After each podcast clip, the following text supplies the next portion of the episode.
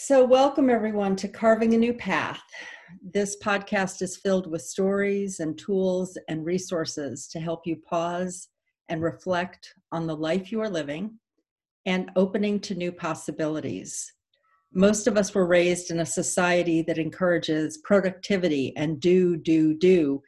But when a life circumstance, like a job layoff or an illness or the birth or death of a loved one, comes along, it disrupts your daily routine and it gives you a chance to pause and reflect on your life, a chance to practice going inward. Well, the show today is called Poetry and Parenthood with my guest, Frank Mundo.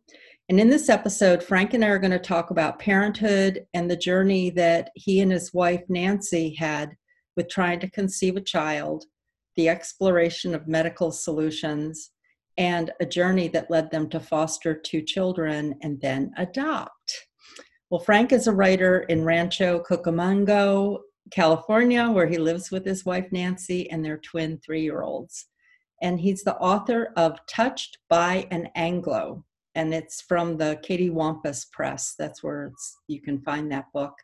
Frank's stories and poems focus mainly on identity and family, themes Frank speaks about at high schools and colleges.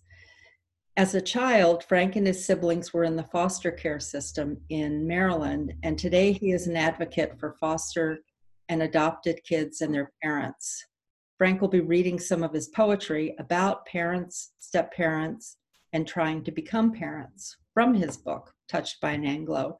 And I've posted a link to his author page on Amazon with many of his books and a link to his page for Touched by an Anglo that's on the Cattywampus Press page. Okay, with all of that taken care of, Frank, welcome to the show. Hi, Andrea. Thanks for having me. It's good to see you again. It is good to see you. And I mean, the last time we did a radio show, it was about grief. Yeah. And that was back in 2010, which is when we met through our right. friend Shelly Rashenow.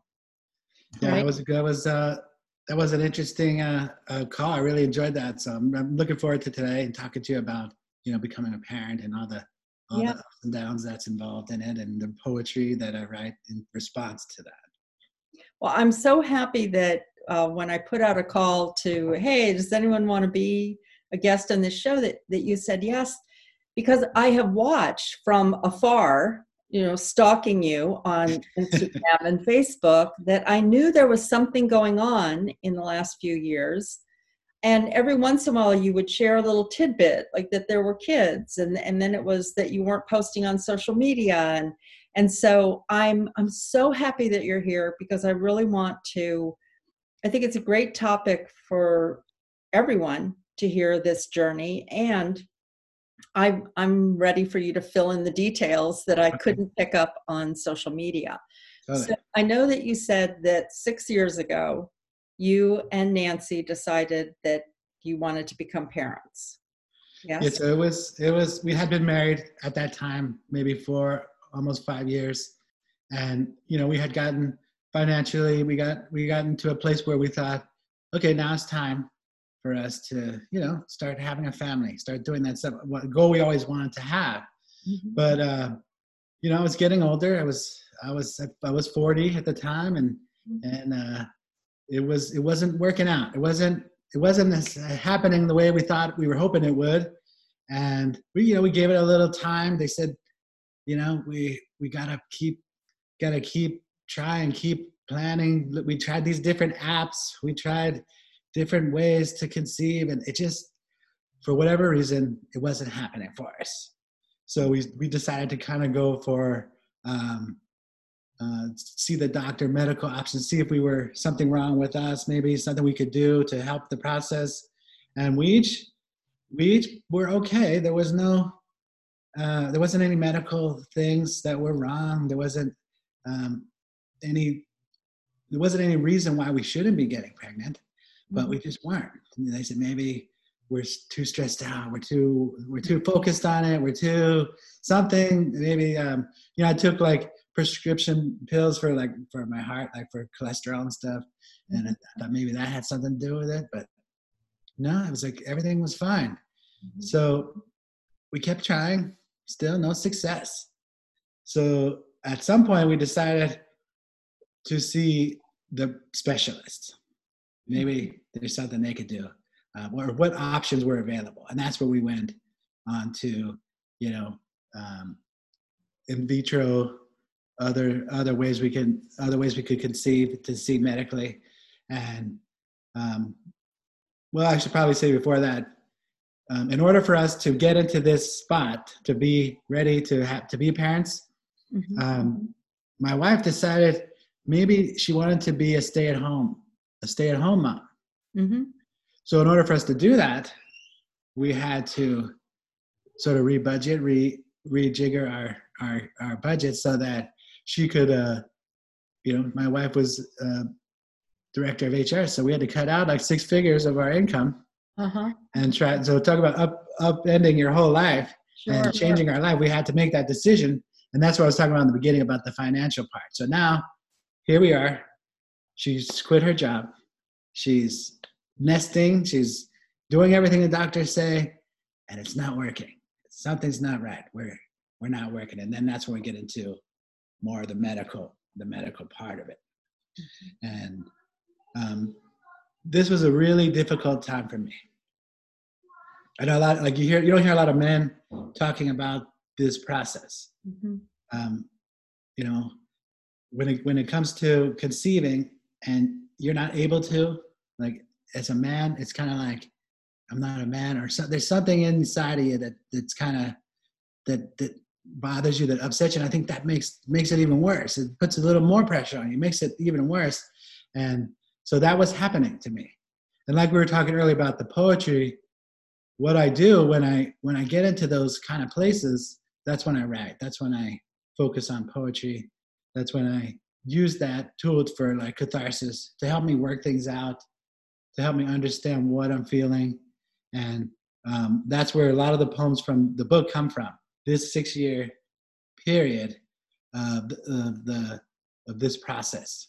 You know, as I as I decided to become a parent, I started thinking about my my childhood Mhm. my family, my my parents, and I was I was a, a foster kid, a foster child, my brother and my sister, and um, so we have a lot of um, complicated uh, relationships, foster parents, biological parents, uh, step parents, uh, step brothers, half brothers. There's a lot of, of that, and there's different parts of the family and different parts of places that you know they don't really communicate or do th- so that was that was a part of it and that's really what the book is about like all of those. Well, I, I want to say that that in getting ready for this show, you had sent me four poems, and Yeah. as I read the poems, I was really thinking about how rare it is for me to read something so personal and tender from a man and to have your perspective. And it really it really came through in the in the poetry in a way that um you know i'm always curious about people. And so i am someone who reads a lot and watches films and tries to look at things from different angles not just from me as a woman Right. looking at only women but really trying to understand. And it's such a gift in your poetry your ability to share that and share that tenderness. And it to me it also expands the way we can think about life Yeah. and think about parenthood. You know that it seems like oh yeah it's just natural. Let's let's just do it and make a baby. And right. it does you know life doesn't always work out that way. Yeah, yeah. it's a, that the, the first one at that time like one of the first poems that i wrote um, was like these epistles. I call them epistles. They're Mhm. like letters yes but, but it's modern time so i call them more like emails so i, I see them as emails so that's why i have a little regarding so i Oh, wrote one for yeah. each member of the family right so regarding your mother That uh-huh. was one, one of the first ones. And I wrote one for each member of my family. It's like a, a letter that I wrote to them, the email, but I never hit send. uh-huh You know, like it's like that. I'm Yeah. gonna get I'm gonna get right into it. I'm gonna say everything I want to say, and it might not be uh, it might be a little harsh. It might be funny. It might be like you said, tender. It might be just depends on what is what is I was feeling at that time. So the first one I can read it. It's it's called regarding your mother. Yes. So that one's on page 27. That one is that one's a little angry, maybe Mm-hmm. a little aggressive, but I think part of that part of that process is working through whatever that is, whatever I'm feeling, Yeah. to do that. And so this is the the email that I would have written to my mother, and it's kind of in the book that way. It's Mhm. called regarding your mother. It's I wish I could interview another you, the one from 1972 with the Elvis sneer and the Joan Jett do, who knows all you've forgotten and remembers everything you knew. I'd ask, how did Apollo ever earn your trust? Did snakes lick your ears clean of his dirt and dust? That kouros ideal, son of light and lust, was this liar's liar so inspiringly robust? Because honestly, I see no signs of Zeus, no bull, no eagle, and no golden goose. I see a bitter old fool, full of bile and abuse, a kind of soulless soul only hate can produce. And now, cursed with the truth no one can believe, and the pain of loss no one can relieve, I'd ask, why cling to the tangled web we grieve, holding back that final ace up your sleeve? I guess I'll never fully know the reasons why, and I'll never figure out how he drank you dry. But somewhere in the depths of truth lives a lie that will haunt me until the day I die. And that's the that's the poem. Yeah. And I'll tell you that it, it's it's beautiful and what really touched me with uh, because luckily i got to read the poetry ahead of time also but it really touched me that first of all you started with well i would have liked to have known that that woman before Yeah. she was mom or when she was younger and we don't always think about how our parents are people right? That are just making their way through the world and they had a younger self and they had a you know that time period. Um but then uh your ability to express the anger and to not have it all tied up in a nice neat little bow like oh and now i forgive you it's like no Right. you know what sometimes it's like uh, uh, i'm not going to be able to go back and do that and it's still going to haunt me um yeah, I think like too the when you you know when I think about that anger, the anger comes from that other person, that one before. Like my mother's not that she's not that person anymore. hmm Uh, when she was younger, she's you know she did a she did a good job of of raising me and doing her best she could do. That that poem, the anger comes from the uncertainty, the not like just not knowing what, what why did this happen? Why did why was this going on? Like, Yeah. um, and as a a child or someone who's gone through that and then not really addressed it until I'm what 40 years old. Mm-hmm. You know, there's a lot of uh, baggage there. So that was really what brought that that brought that about. And that's right about the same time that we're trying to have that. I'm trying to become that. So here I am, this person. I'm thinking maybe my kids might do the same thing, right? yeah what was he what was he thinking about then or, you Mhm. know you know there's always going to be um, some looking back and you know i'm going to make mistakes i'm going to do things that the kids aren't going to like Mhm, that i'm going to do things i don't i don't look i look back and go i should have done that better mhm. but you know ultimately i'm not i'm in 20 years i'm not going to be the person i am today. I'm going to be somebody else. So that's kind of what the poem is about. It's i was angry but it wasn't it wasn't at it wasn't at today. It wasn't at like my mother today. Mhm. um you know my parents did a good job. It was it was the it was the past and that's where i was having the struggle. Mhm. that's why i waited so long to be a parent. I wasn't sure i was going to be a good parent because of i had this thing you know you're if you're if your family is this way you're this way there's all this these little statistics if your family's this you're to be that. So that's kind of where it was. And that's where my mind was at the time which brought us to the like the medical part. So now we move past this. This was really good for me actually.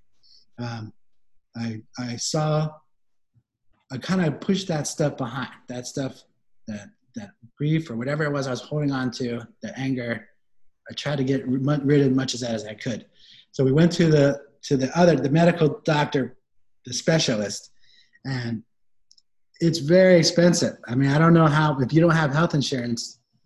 So each each uh, I had health insurance which covered fifty percent of the procedures, mm-hmm. right? So just to meet with the specialist, I think it was like eight hundred dollars. Mm. Just to talk, like just right. to say, here's your here's your options. You could take these, take these vitamins, and that's here you can do in vitro. And here's the they had like several options, and each one was around twenty five thousand dollars. And like I said, we just we just had my wife, uh, you know, kind of come off work, and and we were okay, but it's still that's a lot of money to to take out of your budget. Sure. And uh, so that wasn't really viable for us at that point. I mean, we were gonna say, um, I don't I don't know if this is gonna work, mm-hmm. but um, I did try. I did try uh, one because I had to do like a sample of me. So uh-huh. I did try to do a couple of the sessions, and that also resulted in a poem because it, it was very awkward for me as a as a man to to have to perform and provide samples on the spot like at any time of the day and it was very i don't know if it was it was it was shameful it was embarrassing it was funny it was scary and I had to. I, that became the next poem that I wrote about in that in that thing. That's the one I gave you. It's called My Part. Yes, yes. Read that. That one I. That's one more funny. Mm-hmm. This is more of a funny one because it talks about the meeting we had with the specialist. My wife and I had, like, as we talked to the specialist, and I use humor sometimes inappropriately because I'm uncomfortable, like as a sort of mechanism. Sure. So as she's explaining stuff to us, you know, I'm I'm having this sort of narrative with my wife, probably inappropriate. We're having this sort of inappropriate thing while we're talking to the. Uh-huh. To the so that's what that. so I'll read that one. That's on that's on page 19. That'd be funny. So this one I I completely different from the the epistle one with my mom when I'm working through a different kind of feeling. Mm-hmm. This one I'm working through uh, just my own baggage of being a man and some you know someone prescribing me to to perform in a room right next door while there's someone outside the door mm-hmm. and it's just it was surreal it's like a surreal moment you know like the doctor's telling me i need to do this so so this poem is called uh, my part mm-hmm. Right she doesn't really need me the doctor said all she needs is my sperm and an assurance that I can produce it for her on demand. The husband's part is actually pretty simple, she says, and I laugh because her envy of my part is not for my part at all, but for my role. And so I start thinking about my part and about my role, and then I start thinking about my part and my role and my job and about this one little thing she needs me to be ready to do at the drop of a hat. Oh, I say, with just enough irony and deadpan that my wife has to elbow me to fight me fight off a smile. I think I'm up for it, I finish, and my wife rolls her eyes and asks the doctor another question after that. Does my husband need to be there? Which really means, does my husband need to be here right now, having this conversation with us? Which reminds me of my part again, and my role again, and my job again. Which reminds me that my promise, my wife, that I'd be good today, no matter what. But no, the doctor says, a bit thoughtless on her part. The husband does not need to come. And the good doctor makes me a liar now, too, because I can't help but laugh. I can't help it. She made me laugh. She made me lie. Elbow me all you want, honey, but it's her fault. I'm afraid. I'm afraid it's her fault. I'm afraid it's not my fault. I'm not afraid. It's I'm afraid. I've never been more afraid of my part. Yes, so that's that was our that was our kind of the end. Once I got to that stage, I was done. Well and all the all the words that take on different meanings yeah, right? conversation like that. And i mean if you think about eh, many ways how shut down our society is the whole idea of masturbating and like not yeah. like hiding that and yeah. then then it's like oh go in there and we all know what you're doing in there. It's supposed to be a shame like it feels like a shameful thing but the doctor's telling you to do it and then i'm like in there and there's a nurse outside and I'm thinking like, how long do I take? I don't want to be too fast or too like. There's all these like these things that go through your mind, and I just think this is absurd. Like the whole thing is is weird and nobody ever told me no men don't ever talk about this like uh-huh.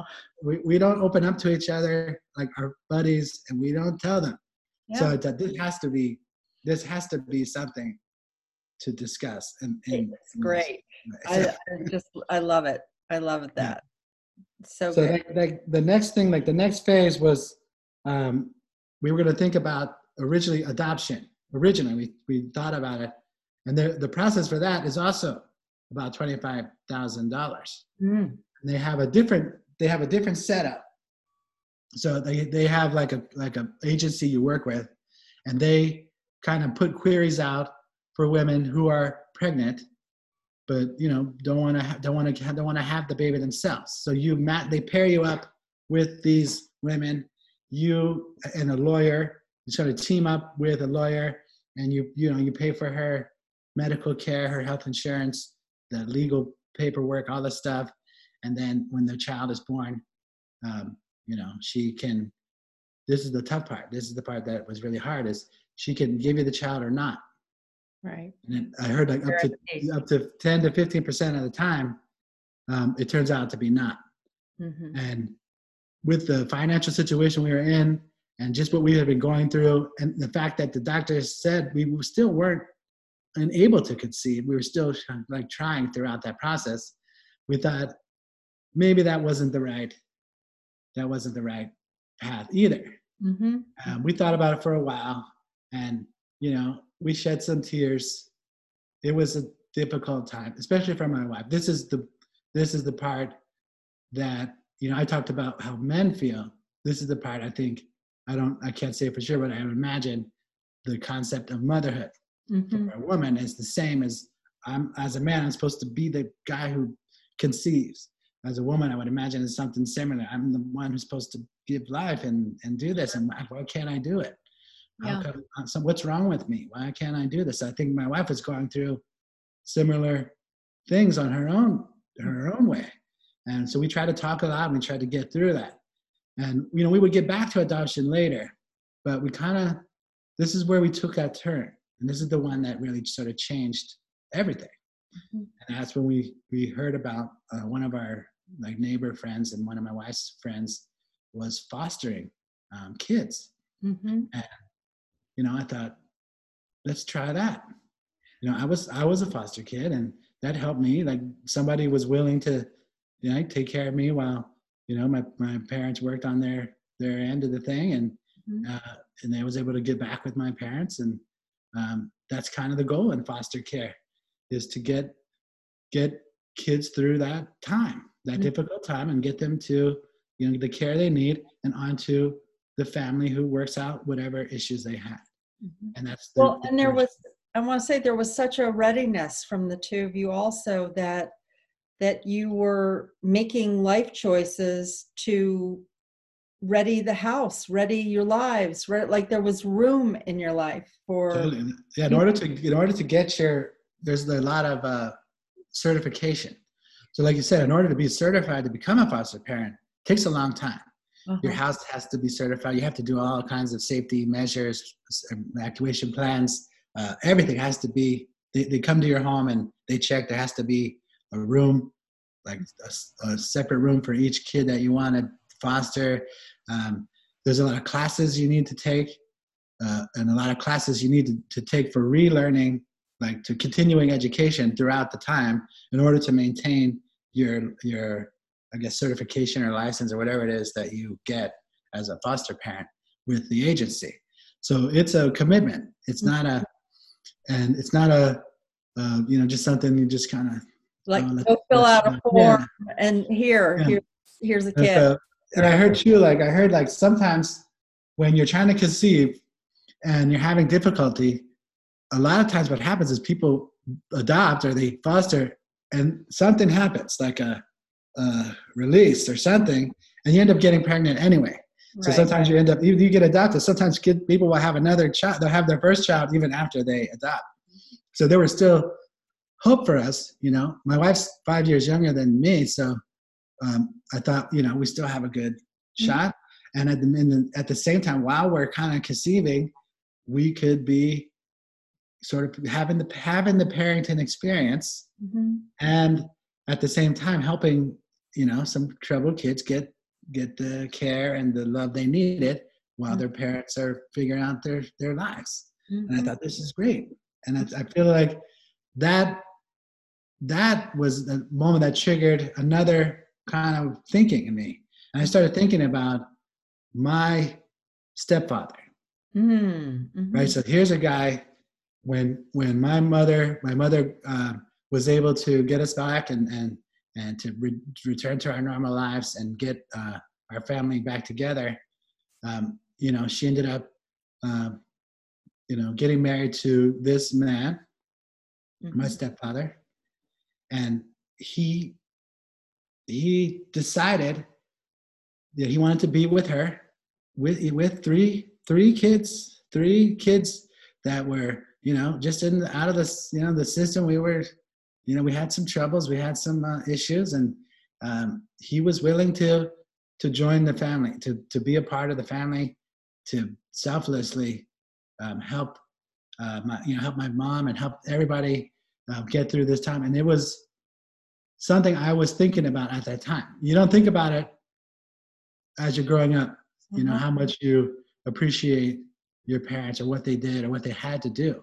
My parents had to do a lot of things to get out of this hole mm-hmm. to to put us through the right schools to do what we needed to do and they did they did a great job mm-hmm. and what ha- what happens is when you're it's your turn to become a parent that's when you start to, to realize the struggle the sacrifices the the things that they did you know and you're gonna have just like i said you're gonna have anger and complaints and um, you know i wish they did this better or they did that better or this everybody i think everybody has that and that's normal.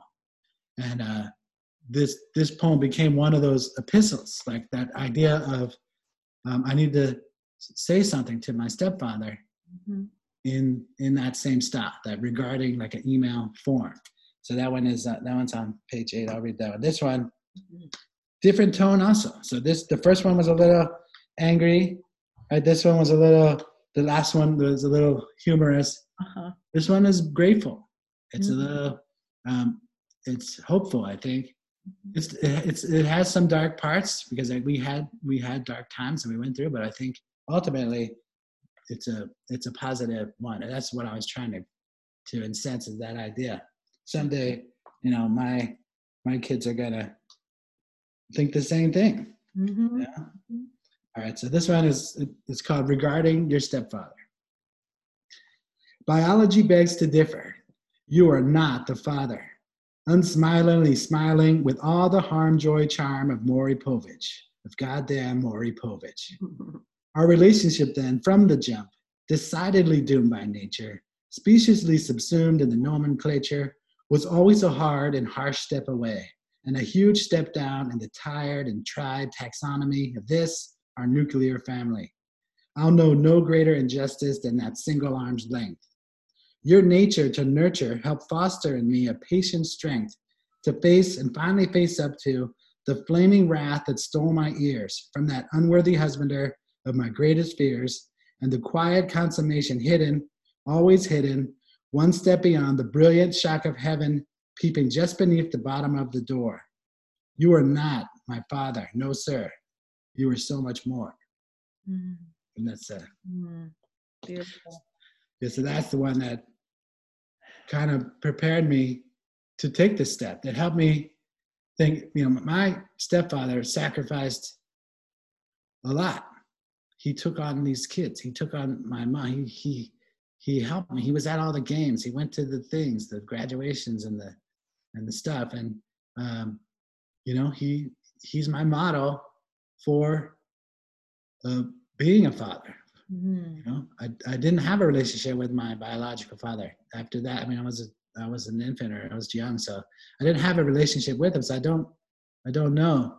I don't have the same like this longing, like who do I come from? Because this man filled that. He did this amazing thing and made that happen. Yeah. So that one, that one really put it put this process into place for me. Mm-hmm. For my wife, we had I don't I'm not sure what she was um, using to kind of work on this stuff or get through it, but we talked about it a lot. We Mm-hmm. talked about the decisions we wanted to make together, um, like this idea of staying home, this idea of, of how we were going to how we were going to do this process. So we tried to communicate throughout the whole process, even though our perspectives were completely different. We each knew the other person was going through something. And at this, by the time this was happening, um, was right about when we when we were doing the application and the certification to become foster parents. Mm. So this became a very um, sentimental, emotional time of reflection, where you look back and you say, "Okay, look, at what my stepfather did. That's amazing. I want to do, want to do that too." So Well, that's it kind of where it showed you it, it gave you a chance to really look at how you can love someone who isn't a biological child right, A- and so i think that's sometimes what people question and i know you have another poem um, to tie in with this topic but that's uh, the the thing that I want to say for the listeners, because the, the anyone listening may not be going through a situation of becoming a parent, but maybe they, you had an idea of a certain kind of job you were going to have forever, and now that Right. job isn't there, and it's these these moments where we we have a certain vision for what we think is going to happen in our lives, and something that seems so natural, and then it's all the feelings that come up from that. But I was mm-hmm. thinking about how when you said that Nancy had a friend or a friend's so, knew of someone who was fostering. And so even to have be open to a new idea and then it it kind of comes into form where you say, oh, oh, like people do that. Yeah, You know, like this is a thing. And then you having the experience of having been fostered, of like, oh, this is, you know, this is something normal. that we Yeah, can do. normal thing. Right, right. So it's like an idea that might not have even occurred to you or that you hadn't seen or felt and and those those kind of doors or windows of possibility that open that lead to something amazing. totally. Yeah. and that's that's the next part is like okay there, there's there's preparing your home and taking classes and preparing your mind and reading books and preparing with your wife but having children in the home is is nothing like it's nothing like that Right. so you can't prepare for that and what what comes with that um, there's a with the with the foster process you know they, they have to have a lot of safety um, processes in place so there's there's like meetings um, with social workers once a week. They have like a, a, a county worker, then they have like a, a agency social worker. They come uh, every week. One comes every month. Uh, they can inspect your house anytime. They can just come and knock, and you got to be willing to um, open your your life to uh, this kind of inspection at any time because these children, their safety comes first Sure. and your privacy, your rights, your thing.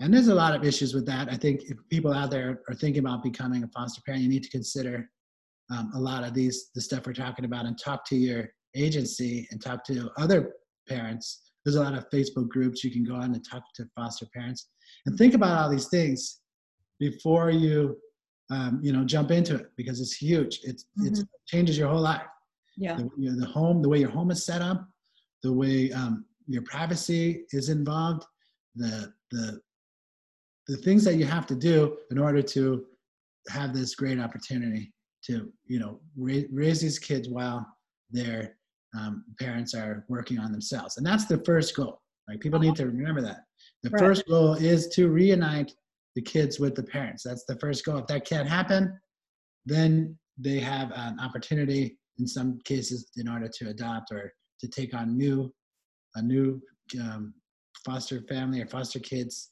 and uh, so when, when we got to that stage we got to the we actually had the we had uh, the first the first call we got so this is really weird i was i was in the hospital and i had um, i had recently had a heart attack Oh my. Oh yeah. Now I remember. Right. so like I had a, I was I was overweight and I, I was wasn't taking my cal. I was really stressed out and all this stuff, and that's and I ended up having a heart attack and where I was working too much. I was just it was crazy.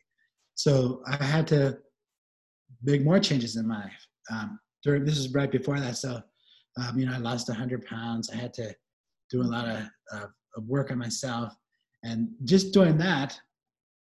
Um, you learn you you start the same thing why am i this way why am i the way i am why do i why do i weigh 100 pounds why am i 100 pounds overweight why am i um, you know doing this to myself mm-hmm. I'm, I'm supposed to be i'm going to have these kids i need to be there for them i'm going to be i can't just have a heart attack and leave them there with my wife not working right, right? so there's a whole new um, again another mindset where you go um, you know, what am I doing?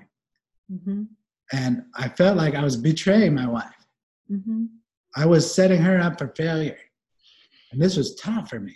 I was like, mm-hmm. uh, I need to, I need to get my life in order, like not big, just financial. Big wake up call. Right, big, big one. I was like, yeah. You know, I was like, and I had another heart attack almost immediately after.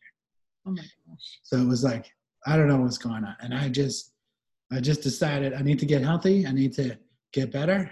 I need to be a better husband. I need to be a better uh, person to myself. Mm-hmm. And part of that was this that the next poem that I'm at the fourth one, which was it's called "This Year Romeo." I wrote it this one for Nancy, mm-hmm. and it's a sonnet. It's one of those Shakespeare like love poem type things, mm-hmm. but it's it's kind of an apology and an explanation of of what I thought was the problem which was this baggage I still had from my biological father. Mm-hmm. I felt like um, I was going to be that. I was going to be this thing instead of my stepfather who really stepped up. I, I, you know, I have the blood of this other man. Yes. I'm going to be like him. I'm going to abandon the kids. I'm going to mm-hmm. be an alcoholic. I'm going to do something bad. And it's just in your mind because people tell you that when your when your parents are this when you're a foster kid your chances of this when you're when you're someone in your family commits suicide your chances of this so mm-hmm. there's all these numbers that are working against me and it's i'm kind of sabotaging myself. I'm smoking. I was smoking. I was eating. I was being unhealthy not exercising. I was working from home way too much. I was doing all kinds of books and reviews and writing and everything i could do all the time, not leaving the house, not getting outside, just you know. And that's that's what really kind of brought on this this the next poem, the the one that's called "This Year Romeo" on page seventeen. And I wrote this for Nancy, and it was just something. Even though we were so communicative, we were so open. I thought we were so telling each other everything. I I really thought we were, but then when I, I was having these feelings, I realized we weren't. I wasn't anyway. Mm-hmm. I was still harboring something. And then this really helped me bring it out, and then we could talk about it afterwards. So this was really helpful to me. So it's called This Year Romeo and His Oubliette. The scales have fallen from my eyes, and straightway I can finally see the little bundle you so prize holds none of the crippling anxiety and irrational fear that has limited our life as friends turn lovers, now husband and wife. I was stubborn too, I admit it's true, but my misgivings had nothing to do with you. I was afraid of the donor's resume, the boogeyman who poisoned my DNA. Mixed up, I was weak, and I apologize. I let poor judgment lapse into compromise because of another man's transgression and sin. I promise it will never happen again. Mm. So this was this was me. just really, I mean, every time I've read that, and now you reading it, it's like really, really touching yeah. me. Is that you know when when I hear you talking and when with you reading, it's like the poetry helped draw it out of you in a sense. So yes, you and Nancy were talking and you were being honest and they were sharing feelings and everything but there are these parts of ourselves that we don't even know are in there we don't even know what that is underneath and just that's such a beautiful poem of revealing the those parts of yourself that maybe you didn't After that, I, I, uh, I stopped drinking, I stopped smoking. Um, I, I've lost 100 pounds. I, that was the thing. You- People always say there's something that, that has to happen for you before you to make these decisions or to make these, you maybe like rock bottom or something like that. There's some physical rock bottom that I hit on my health. Yeah. And, you know, having a heart attack in the hospital. And they gave me this little dog, like a, like a dog to like a pal to play with while you're in the hospital. And I was there for five days. And this is the scariest. This is the scariest part. I, I can't believe it. So we were in the hospital. I was in the hospital. Like the, right before that, I had, I had, you know, lost my job. There was a financial meltdown and thing that was going on. So I was in between jobs. So I was just about to start a new job and it was uh it was like i don't know three weeks away like i had to do like the Mhm. i don't know some kind of delay or something and then i had no health i had no health care coverage except for this cobra which is very expensive yeah this is like uh, what is it called pre-existing condition yeah, yeah. this is before like Obamacare and all that. And so I told my wife, my wife's like, well, should we pay for this this Cobra? And I was like, no, it's only three weeks. Like, what's the worst that could happen? And she's like, no, no, we have we should, we should do it. We need to do it. It's very important. So I was like, okay, let's let's do it. It's it was very expensive, but we did it.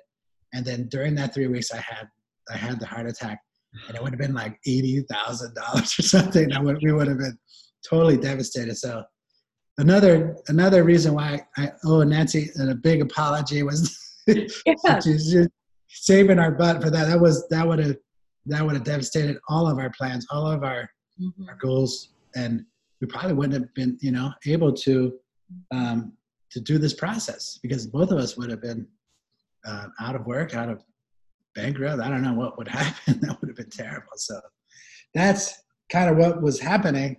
And then on top of that, that same day that we're back to the original thing, back to that day I was in the hospital, um, I lost my hearing. Mm. So the doctors told me um, I have hearing loss now. You know, I wear I wear hearing aids, and Uh-huh. they're like it's hard to. Um, another thing, as a uh, I wasn't that old. I was you know 42 maybe. So I was 41, 42, and now I'm I'm, I'm losing my hearing too. I'm losing. I can't conceive. I'm, lo- I'm losing my hearing. I'm having a heart attack. I'm overweight. I'm smoking. I'm I'm unhealthy. Um, it all just kind of came to that, and I was like, this is not this is not going to work. Yeah.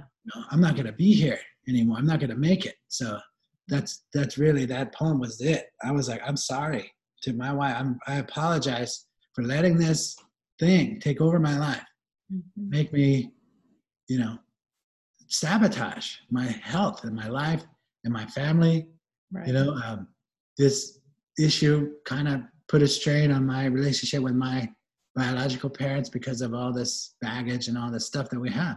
So it was it was a it was a revelation for me, and it that changed everything. And it was just having those kids in the home every day, having them there, and and being responsible for other people like human beings, very responsible for their safety, having people check up on us and and make sure we're we're doing this and we have to get all these rules. You can't can't give them an aspirin. There's like a list. They can't get their hair cut. There's all these like rules and things. You have to get permission to go on a trip or Mhm. you know. And then um, it's it was a No Facebook. yeah no Facebook. We don't we don't you're not you're not allowed to share their because the the biological parents have rights to the to the children until the you know the government or whoever says they don't so you can't share photos or their names or their their personal information because that's their their parents privacy And Right. good i like i like that because it's so Yeah. um, the rules are it's so easy now to just share Oh, I know. I know. like, oh, look what the kids are like. I just we don't do that. We don't we don't- let the the the we don't let that kind of thing happen. So we just we just say the kids. We just say oh the kids did this, the kids did that. We don't put any of Yeah. their personal information out there because it's not it's not cool for the biological parents to to do that. Uh, we kind of we want to honor that relationship mm-hmm. and make sure that we're doing everything we're supposed to do on our end. Mm-hmm. And uh, so after after that, after that, I think we really did we did re- we did release. I was I got healthier. I did I did better. I had a couple of relapses where the weight would kind of go up and down, but for the most part, I've, I've been able to keep um, a lot of that weight off. So I think I think it was good. An it was inspiring journey. I was watching from afar and you yeah. know, heart hearting and you know liking and all that stuff. But just uh, yeah, it was a really inspiring journey. And totally. So how, that's that's kind of the the where we are today. Like we. Yeah. So how long were the kids foster, and then when did the adoption happen? All right. So we had the we got them. Um, uh, so we had for three like a little more than three years, I think. Mm-hmm. And uh, you know, we weren't we weren't really adoption wasn't really the the the plan. We were just gonna, you know, we were just gonna foster and. Uh, and we didn't even think that you would have a foster case for three years. Mm-hmm. It didn't seem like that's a thing. Like, how could you have a, like a case for three years? So, um, I think usually the the most you would have uh, the foster kid would be like six months, mm-hmm. you know, a mm-hmm. year. I think they every six months they there's some court thing or something happens and like somebody has to decide some judge has to decide something i don't they don't really we don't really follow the process on the foster parent side but like you know a year passed you know two years mm-hmm. three years we have the little thing on the wall with their their mm-hmm. heights and mm-hmm. you know they're they start in preschool they're doing all this stuff and you're like it's it's not even there's no foster, there's no step. And I start thinking now about my stepfather. There is no step at that point. Mm-hmm. It's just the parents. Yes, yes. You're like, um, there's no difference. Mm-hmm. And then, um, so three years, a little over three years in, they said um, um, the case didn't work out, unfortunately, with the, the biological parents. And uh, the children would be eligible for adoption. Um, in I think like six months or something like that after they did a bunch of court things and mm-hmm. uh, dotted all the I's and the and the T's and all that. So um, we we had a we had a discussion, like a big discussion with my wife, and and we and we had the we had the ugly talk, what I call the ugly talk. Mm-hmm. And I said I said, let's make sure we're that we're going to do this um, for the right reasons. Uh huh. Yeah. Like, let's, let's, not just, we don't owe anybody anything. Mm-hmm, mm-hmm. They don't, we're, our goal was to make sure these children had a nice place, a safe place, right. a loving place to live. But we're not required to adopt them. Mm-hmm. That's not our, that's not our job. So I said, let's really take this seriously. Let's think about it. Let's, let's do like do our thing. My wife and I, we do a lot of goals together. We do a lot of uh, writing things down, sharing things. Mm-hmm. And uh, we have our, you know, remember our Twitter notebook. We have I our. Know, I was just going to say, our, tell, tell the listeners about the Twitter notebook because so we, have that, we have a lot of communication systems in place. And even with all that, like I said, we still miss it sometimes. We mm-hmm. still miss the mark. Yeah. I still feel like I'm a pretty open guy, but I still, I still have things that I don't share. So we went through it, and we thought about we thought about it for a long time, and we made that decision. Mm-hmm. We said, yes, we will, we will apply for the, the, the chance to adopt these kids. So I don't know how that part works. Like other people apply or if like other family member, I don't know what happens at that point, but you, you know, you have like a little notebook and you have your family and your home and uh-huh. Put like kind of a presentation together. Mm-hmm. I guess you know the the lawyers and the judges and the social workers and they all kind of you know do whatever the next step is well and good that it's such a conscious conscious thing because the you know the kids have already had a, a situation where they can't be with their parents and yeah.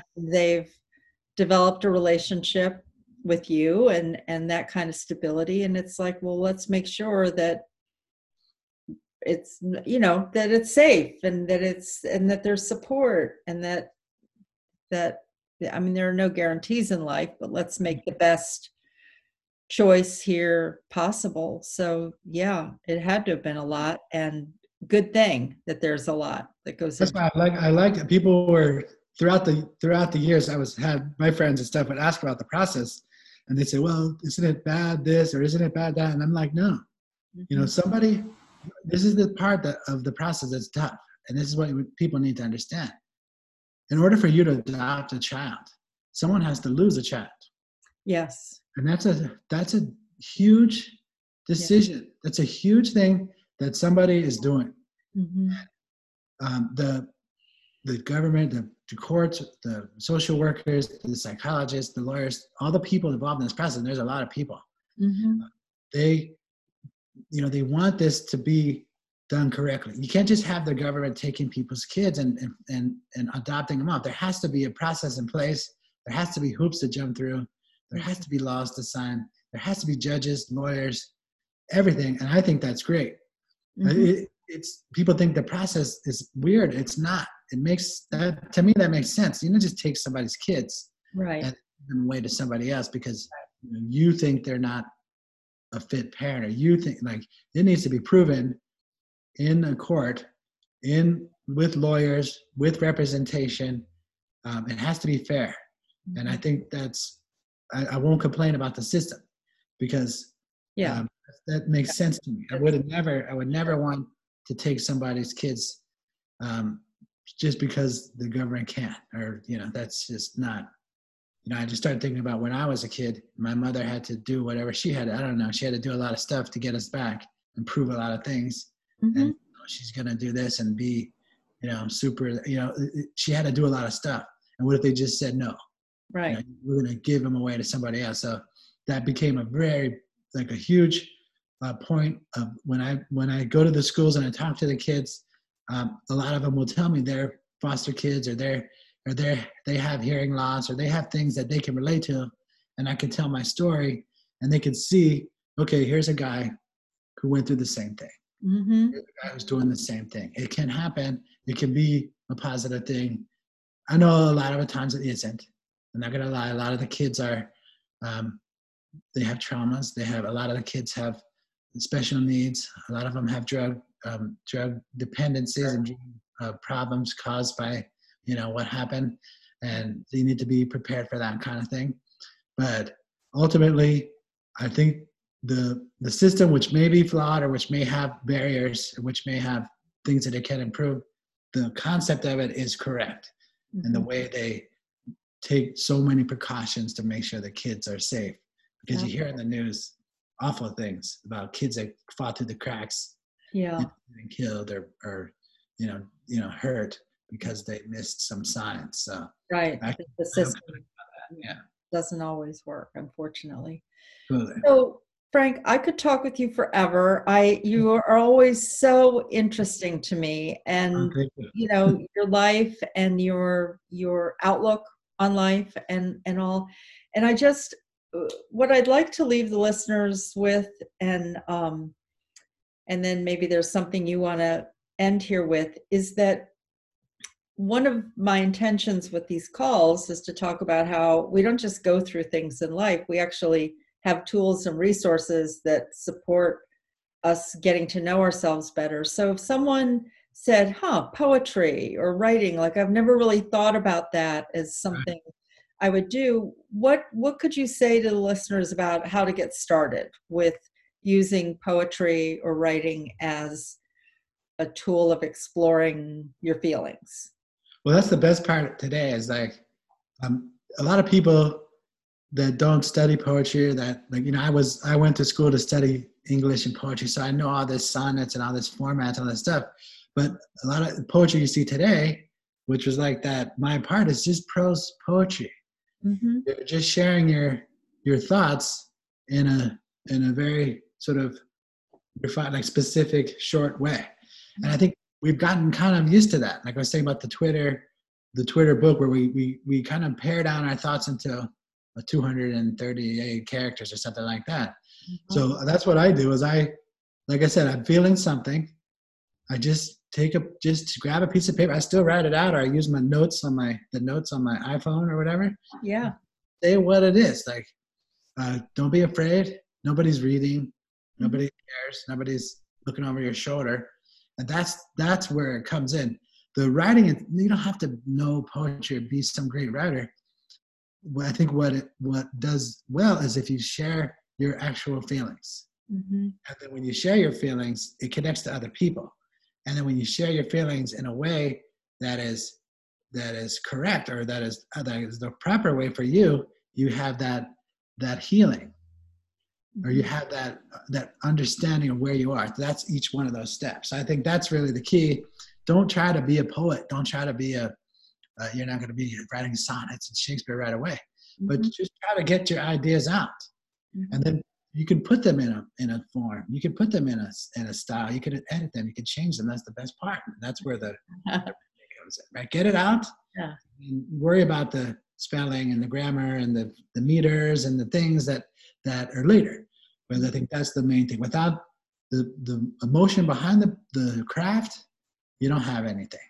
Mm, you just have craft i mean it's it'll look nice but i don't think you'll get any feeling so that's what i tell people. And i tell the kids at the schools um, you know right? what you feel.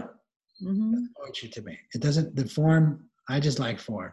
I like to rhyme. I like to show Yeah. up yeah but like i like to say what i say within this this thing but you don't have to do that you'll still get the same emotional impact and results on yourself by by having this process by letting it out journaling it's kind of like journaling but you know one page at a time it's mm-hmm. a good to go I love it. So, thank you for being here. I have I, I'm listing the the links at the bottom for anyone who wants to explore um, the poetry that you've written. Is there any any last words or anything that you have that you want to share? no just if you're going to foster you know think about it a lot of people think about rescuing pets or rescuing animals and how, how much that helps imagine imagine helping out a child who needs a place for six months Mm-hmm. what you can do in your home to help these kids i think it's amazing think about it I love it. Yeah. Thanks, Frank. thank you so much it's good to All talk to you Good to talk with you too. And thanks to all the listeners for being here. Bye bye now.